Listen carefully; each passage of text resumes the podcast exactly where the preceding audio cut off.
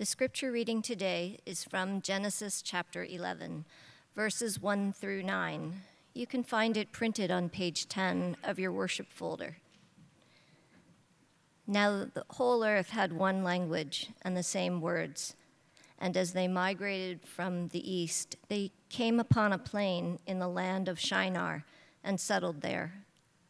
And they said to one another, Come, let us make bricks and burn them thoroughly.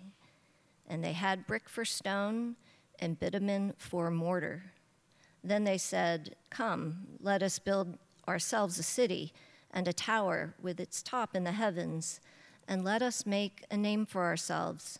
Otherwise, we shall be scattered abroad upon the face of the whole earth. The Lord came down to see the city and the tower which mortals had built. And the Lord said, Look, they are one people, and they have all one language. And this is only the beginning of what they will do. Nothing that they propose to do will now be impossible for them. Come, let us go down and confuse their language there, so that they will not understand one another's speech. So the Lord scattered them abroad from there over the face of all the earth, and they left off building the city. Therefore, it was called Babel, because there the Lord confused the language of all the earth and from there, the Lord scattered them abroad over the face of all the earth. The word of the Lord. Take a moment now for silent reflection. Lord, center us on your words. May we know your language of love today. May you speak to us as we need you, Lord. But we know just how deeply you love us and want to spend time with us right here, right now. May we listen. Amen. Hello, everybody. Yeah, I love it. Good morning. I want to start off this sermon with a magic trick. I know, didn't think I knew magic. I do. But first, I need you to do a visualization. Imagine you're at the library. Imagine you are studying you have like a big test coming the next day. Books are piled high laptop, pen and paper. You're in study mode. But it's a little chirpy, it's a little noisy in the library. So you decide to put in your headphones. You go to your phone to pick the music, and what genre do you choose to play from on a playlist? Now, now I'm doing magic. Is it classical music? Yes? Ta da. I'm clairvoyant. I know it's spooky. Nobody was like Swedish death metal. It's always classical music. Classical music, like, like studies have shown, it's the best music to listen to while you're studying. It releases dopamines, it helps with depression, helps you focus, it helps you study. I was listening to classical music and reading the commentaries about the Tower of Babel and looking over the theology that is um, that this story kind of brings out. And the first thing I want to say about the Tower of Babel is kind of a misnomer of some of the theology that maybe we were raised on with the Tower of Babel. You, it's a creation narrative, and you could, on a, on a quick read, you can say, well, this is how we got language, right? Uh, tower was getting too high. God came down, scattered everyone, said, hey, you're going to speak Korean, Swahili, English. That's not what this story is about. Um, a lot of the kind of uh, theology that people kind of um, grew up with around Genesis stories, creation stories, I, I kind of think of it as to, to go cup theology. You know, you go into Peet's or you go into Starbucks, and what do they give you? They give you a paper cup, yeah? And that's good for the moment. It's good to go. It's a quick answer to a, a, a problem. You need coffee. but that cup is not built to last, right? If you keep uh, trying to use that paper cup, what happens? Deteriorates over time. Suddenly you're picking it up and the bottom falls out and this black gooey mess is all over your new pants. You know what I mean? That's to go cup theology. You following me? You are? You sure? A lot of times we read creation stories and we have kind of to go cup theology. It's like a quick read. Oh, that's how we got language. Oh, earth was built in six days. God took a day off. Add up all the names. Earth's probably 6,000 years old. it's not. That's called the young earth theory. It's a, it's a theory, and people use theology to get there. Uh, you know, women came from a rib. There's a lot of meaning in that. But, but you can't read that story and be like, man, all these women, ribs. That's just not good theology. So, right? You feel me? Half the room feels me really well on that one. Bad theology if you look at this passage, I think it's verse 4 that really hones in on the meaning of it, and I'm going to read it to you. They're, they're building their tower, their city, right? They say, Come, let us build ourselves a city and a tower with its tops in the heavens, and let us make a name for ourselves. Otherwise, we shall be scattered abroad upon the face of the whole earth. I think what the Tower of Babel is really about is that line right there let's make a name for ourselves. The Tower of Babel is similar to like an Icarus story, flying too close to the sun. It's about hubris, it's about might, it's about ego, flying high, too high. The Tower of Babel is a story about hubris meeting futility. And I'm going to point that out later, the futility that God blesses us with. But first, let's look at the hubris. And I'm going to do one more magic trick for you. Imagine you're working out, all right? You're running, you're on the treadmill, or you're lifting weights, and you put in the, the, the headphones, right? You're going to pick a genre. What genre of music are you going to put in? Think about it. We all got our answer in our heads? I'll tell you what it's not. It's not the essential hits of Yo Yo Ma. it's probably techno. Anybody? Techno? Anybody rock and roll? What about hip hop? Come on. Anyone? No? Wow. Yeah, thank you. All right. Well, boy, do I have a song for you then. You know, I have a playlist and it has one song on there that uh, always helps me bench, you know, 250 pounds or so repetition. And it's by DJ Khaled, and he says this. I printed it in your bulletin if you want to see these um, very prophetic words from the DJ. Prophetic, poetic. He says this. He says this to us today.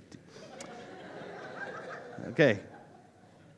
He says, hey, yeah, we the best. All I do is win, win, win, no matter what. Got money on my mind, I can never get enough. And every time I step up in the building, everybody's hands go up, and they stay there. and they say, yeah, and they stay there. I'm trying to read it as the whitest white man I am. up, down, up, down. Because all I do is win. Win, win. And if you go in and put your hands in the air, make them stay there. See, that's the song I listen to when I actually need to lift some heavy weights. It's like, ah, win, win, win, no matter what. You're pushing yourself with these songs. And who wouldn't want to win, win, win? Everybody does. It's very primal, the urge to win. Who wouldn't like it coming into church and everybody like turns around and sees you step up in the building? Imagine if everybody's hands just went up every time they saw you and they just stayed there while they talked to you, like everybody. Wouldn't that make you feel good? I, the introverts in the room right now are like, no. Uh, give me a dark room, give me a candle, give me a book, and leave me alone. but for the rest of us, it would feel pretty good to be winning, to be recognized. And that's what the Tower of Babel story is about. It's these people, they want to build a city, they want to build a tower, they want to win, win, win, no matter what. They want to make a name for themselves. And some of that is incredibly primal and necessary, especially in the early stages of your life. A child needs to have a win.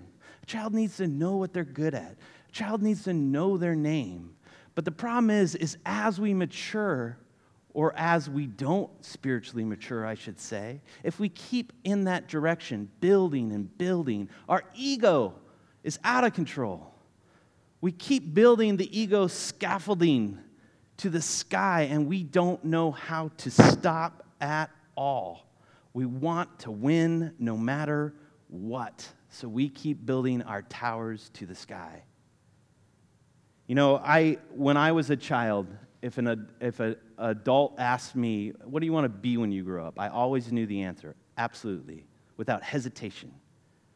I want to be the most famous artist in the whole wide world. I imagine that I, because drawing was the one thing I was good at, painting was the one thing I knew I was, I was a winner on that one.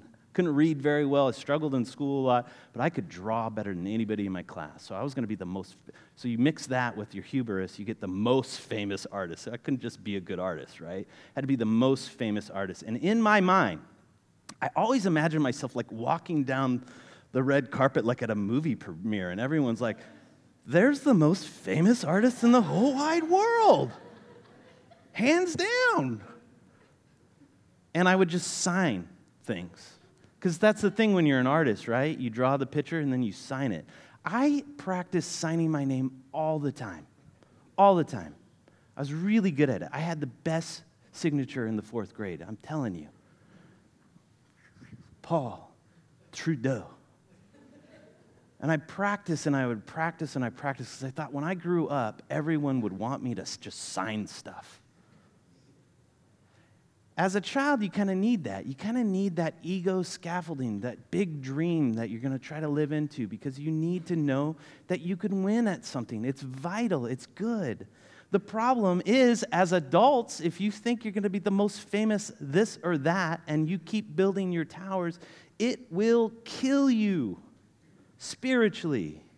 You might be successful, don't get me wrong, you might be famous, but spiritually it will kill you if you're constantly trying to make a name for yourself because you'll be doing it just like the citizens of Babel. You'll be doing it independently of God. And what you won't realize spiritually, you're drawing away from God with every step of success every brick and mortar that you lay down to make your tower, you're doing it without God because you're not doing it in God's name, you're doing it in your name. What is your personal tower of Babel? What is the thing that you focus on and you obsess on that you need to build for you to get a win today? What is your tower that you have to build so you can make a name for yourself? You got it? I won't read your mind on that. you know what? The problem is, is uh, a lot of these towers are invisible. They're in our hearts and in our minds, and we, we're not even in tune with what we're doing often. But I'll guarantee you, your tower is probably not built of bricks and mortar. Your towers are often built of like excessive time on your laptop, too much attention to your resume and LinkedIn, too much time in front of a mirror, obsessing about your looks. It's all about your legacy. Maybe not just your legacy, but maybe your children's legacy too. That is the, the bricks and the mortar that we use in our towers to try to make a name for ourselves. And I'm telling you, it's killing us. Because in reality, the materials that build our towers are all lies. They're the things that we continually try to make real, but they don't exist. These things that we think we need, we don't need. And why? Because God loves us. It's such a simple answer, but God loves you just the way you are. That's the good news. You know, I talked about um, when I, I signed my name, and um, I'd always sign my first name and my last name, so Paul Trudeau. And I always ignored my middle name because it's weird. My parents um, divorced shortly after I was born, but they fought a lot. Go figure. Um, you can laugh about that, it, it helps. um, so when they were naming me, they got into a fight about my middle name. See, my mom wanted to name me after her dad, Jack. My dad wanted to name me after his dad, Bernard. So they compromised. And they Frankensteined a word together. so my middle name is Jeanard. and they, they thought I sounded French. And so they, they'd always tell me to say it like I'm French. And I'm not French, and neither were they, really.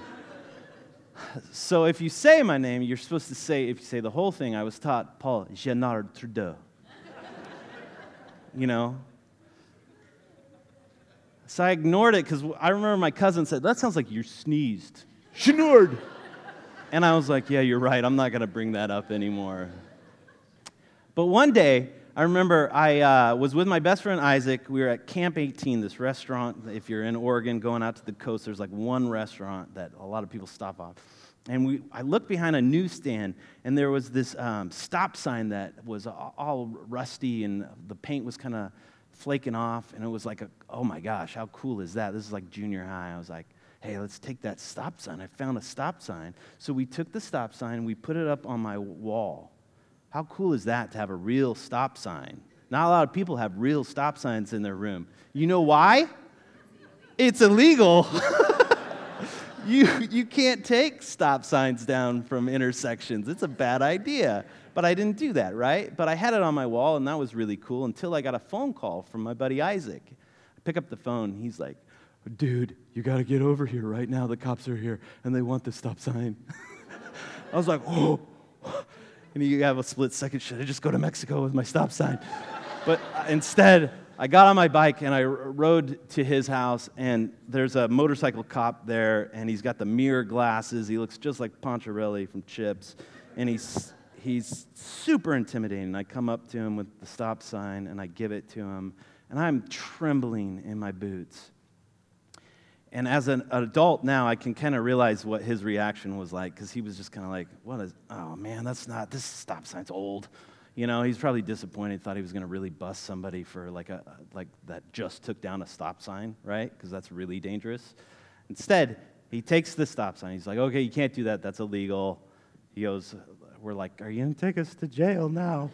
Um, he's like, no, but I gotta, you know, you're not gonna go to jail, but I'm gonna, I gotta file a report. So he brings out his pad and paper and he says, okay, what's your name? Paul. What's your last name? Trudeau. T R U D E A U. Okay, what's your middle name?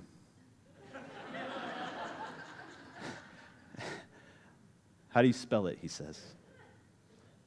I didn't know how to spell my name. I'd never actually spelled Jeanard. And so he's looking down at me. I'm scared to death. I don't know what to say. It's like, oh, I'm a real felon. I told him, I was like, I don't know how to spell my name. And my best friend, Isaac, he's just busting up laughing. like, there are other kids there. His parents are there. We have a crowd around, and I'm just humiliated. I'm like, I don't know how to spell my own name. It's J E A N A R D. That's the word nard in it.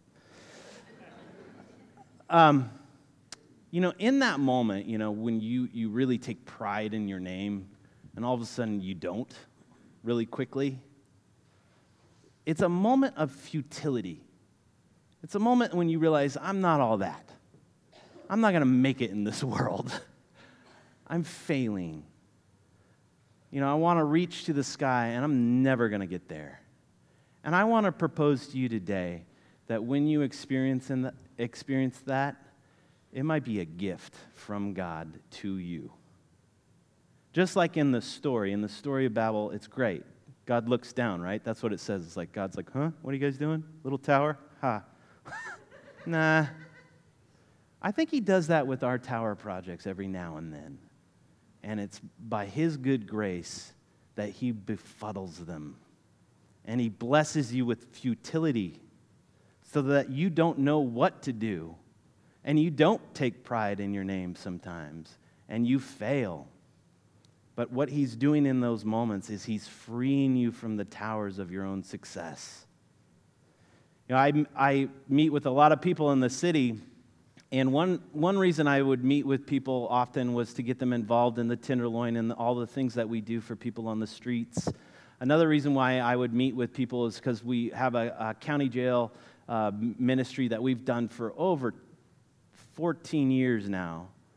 Um, and, you know, to get into jail is pretty tricky. You have to go through this process. And one day, uh, a young woman from our church called me up and said, Let's meet for lunch. Why don't you meet me at Twitter? Does anybody work at Twitter here? No? Who's been to Twitter? Anybody? Security's impressive at Twitter. You know, like you're not busting into Twitter. You're not just walking in through the door. They put a badge on you. Google's the same way. but they make you wait and you got to get called up, and there's certain doors and elevators operate without you pushing on them and things like that. And as I was going through this process, it really struck me that this feels like jail. Because when you go into county jail, you do the same thing. It's like you talk to a deputy, you're like, going to wait here. We're going to let you in when we want to let you in. You're going to go in that elevator. The elevator just opens up. You go in it, and you're just like, okay. It felt very similar. So I was going into the Twitter tower and I get up there, and then it opens up to the cafeteria, and it's like, voila, free food, free snacks. And what blew my mind was free beer. I was like, what, what stops people from just drinking all day? but I realized this whole community, this Twitter community, and I'm not bashing Twitter at all, are just really self propelled workers. They're just trying to make it comfortable for you to keep working, keep building, keep growing, keep pushing, keep achieving. Win, win, win, no matter what. Hands in the air. And it's, it's funny to me because I met with this young woman. She's like, I got to get out of here. I got to stop she'd achieved and she'd won so many times, and she'd been so successful at her career and her achievements that it was killing her. And for her, the antidote was to meet somebody in county jail who was stuck too, to build a relationship with an inmate in a different part of the city. And that's one way to break out of our towers. But often it's just bringing in the element of, of humility, of futility into our lives. You know, I um, am very much in love with the Beatitudes. When Jesus came on the scene, he taught us that sometimes the way up to God really is the way down into our spiritual lives, sinking into our souls. And the Beatitudes really articulate that well. And I want to read them for you today as you think about breaking free from your tower, as you think about sinking into your own futility as a blessing. Hear the Beatitudes. And this is from the message, so it's interpretation. You're blessed when you're at the end of your rope. With less of you, there is more of God and His rule. You're blessed when you feel you've lost what is most dear to you. Only then can you be embraced by the one most dear to you. You're blessed when you're content with just who you are, no more, no less. That's the moment you find yourself proud owners of everything that cannot be bought. You're blessed when you've worked up a good appetite for God He's food and drink and the best meal you'll ever eat. You're blessed when you care. At that moment of being careful, you will find yourself cared for. You're blessed when you get your inside world, your mind and your heart put right. When you can see God in the outside, then you can see God in the outside world. You're blessed when you can show people how to cooperate instead of compete or fight. That's when you'll discover who you really are and your place in God's family. You're blessed when your commitment to God provokes persecution. The persecution drives you even deeper into God's kingdom. Not only that, count yourself blessed every time people put you down or throw you out or speak lies about you to discredit me. What it means is that the truth is too close for comfort and they are uncomfortable. You can be glad then that that happens. Give a cheer, even. For though they don't like it, I do. And all of heaven applauds. And know that you are in good company. My prophets and my witnesses have always gotten into this kind of trouble. Jesus tells you to get in a new kind of trouble so that you might know him and he might be with you. See, our towers separate us from God, separate us from Christ. And all Christ wants to do is spend time with you. God just wants to be with you. You don't have to do anything, you don't have to build anything. And Christ knows your name. It's written on his hands, it's in the book of life. Christ became a loser for you in this upside down kingdom world of love that he's calling us into. He's the failed Messiah, right? No, no Messiah actually is supposed to be killed on a cross and spat upon and beaten and bruised and bloodied. To the whole world, he looked like the ultimate loser. Why? Because he wanted to win you. No matter what, win you over. Love you no matter what. Again and again, every single day of your life. To be with you. We are in a series right now about what it's like, our, our friendship series about being friends with God. Are you friends with God today? He's doing everything to be your friend. But we got to put down all of our tools of achievement. We got to stop trying to make a name for ourselves. We got to be called by name. Now, I want to close this message with this passage um, that I put in your bulletin. It's from uh, Frederick L. Collins. And he says this There are two types of people. One type of person walks into a room and says, Here I am. The other type of person walks into a room and says, There you are. Much of our life, we walk into a room and we say, Hey, world, check me out. Trying to make a name for ourselves. Walking into a room or a space or a career or a relationship and saying, Hey, here I am. But as we spiritually mature, we learn to walk into a room and say, There you are.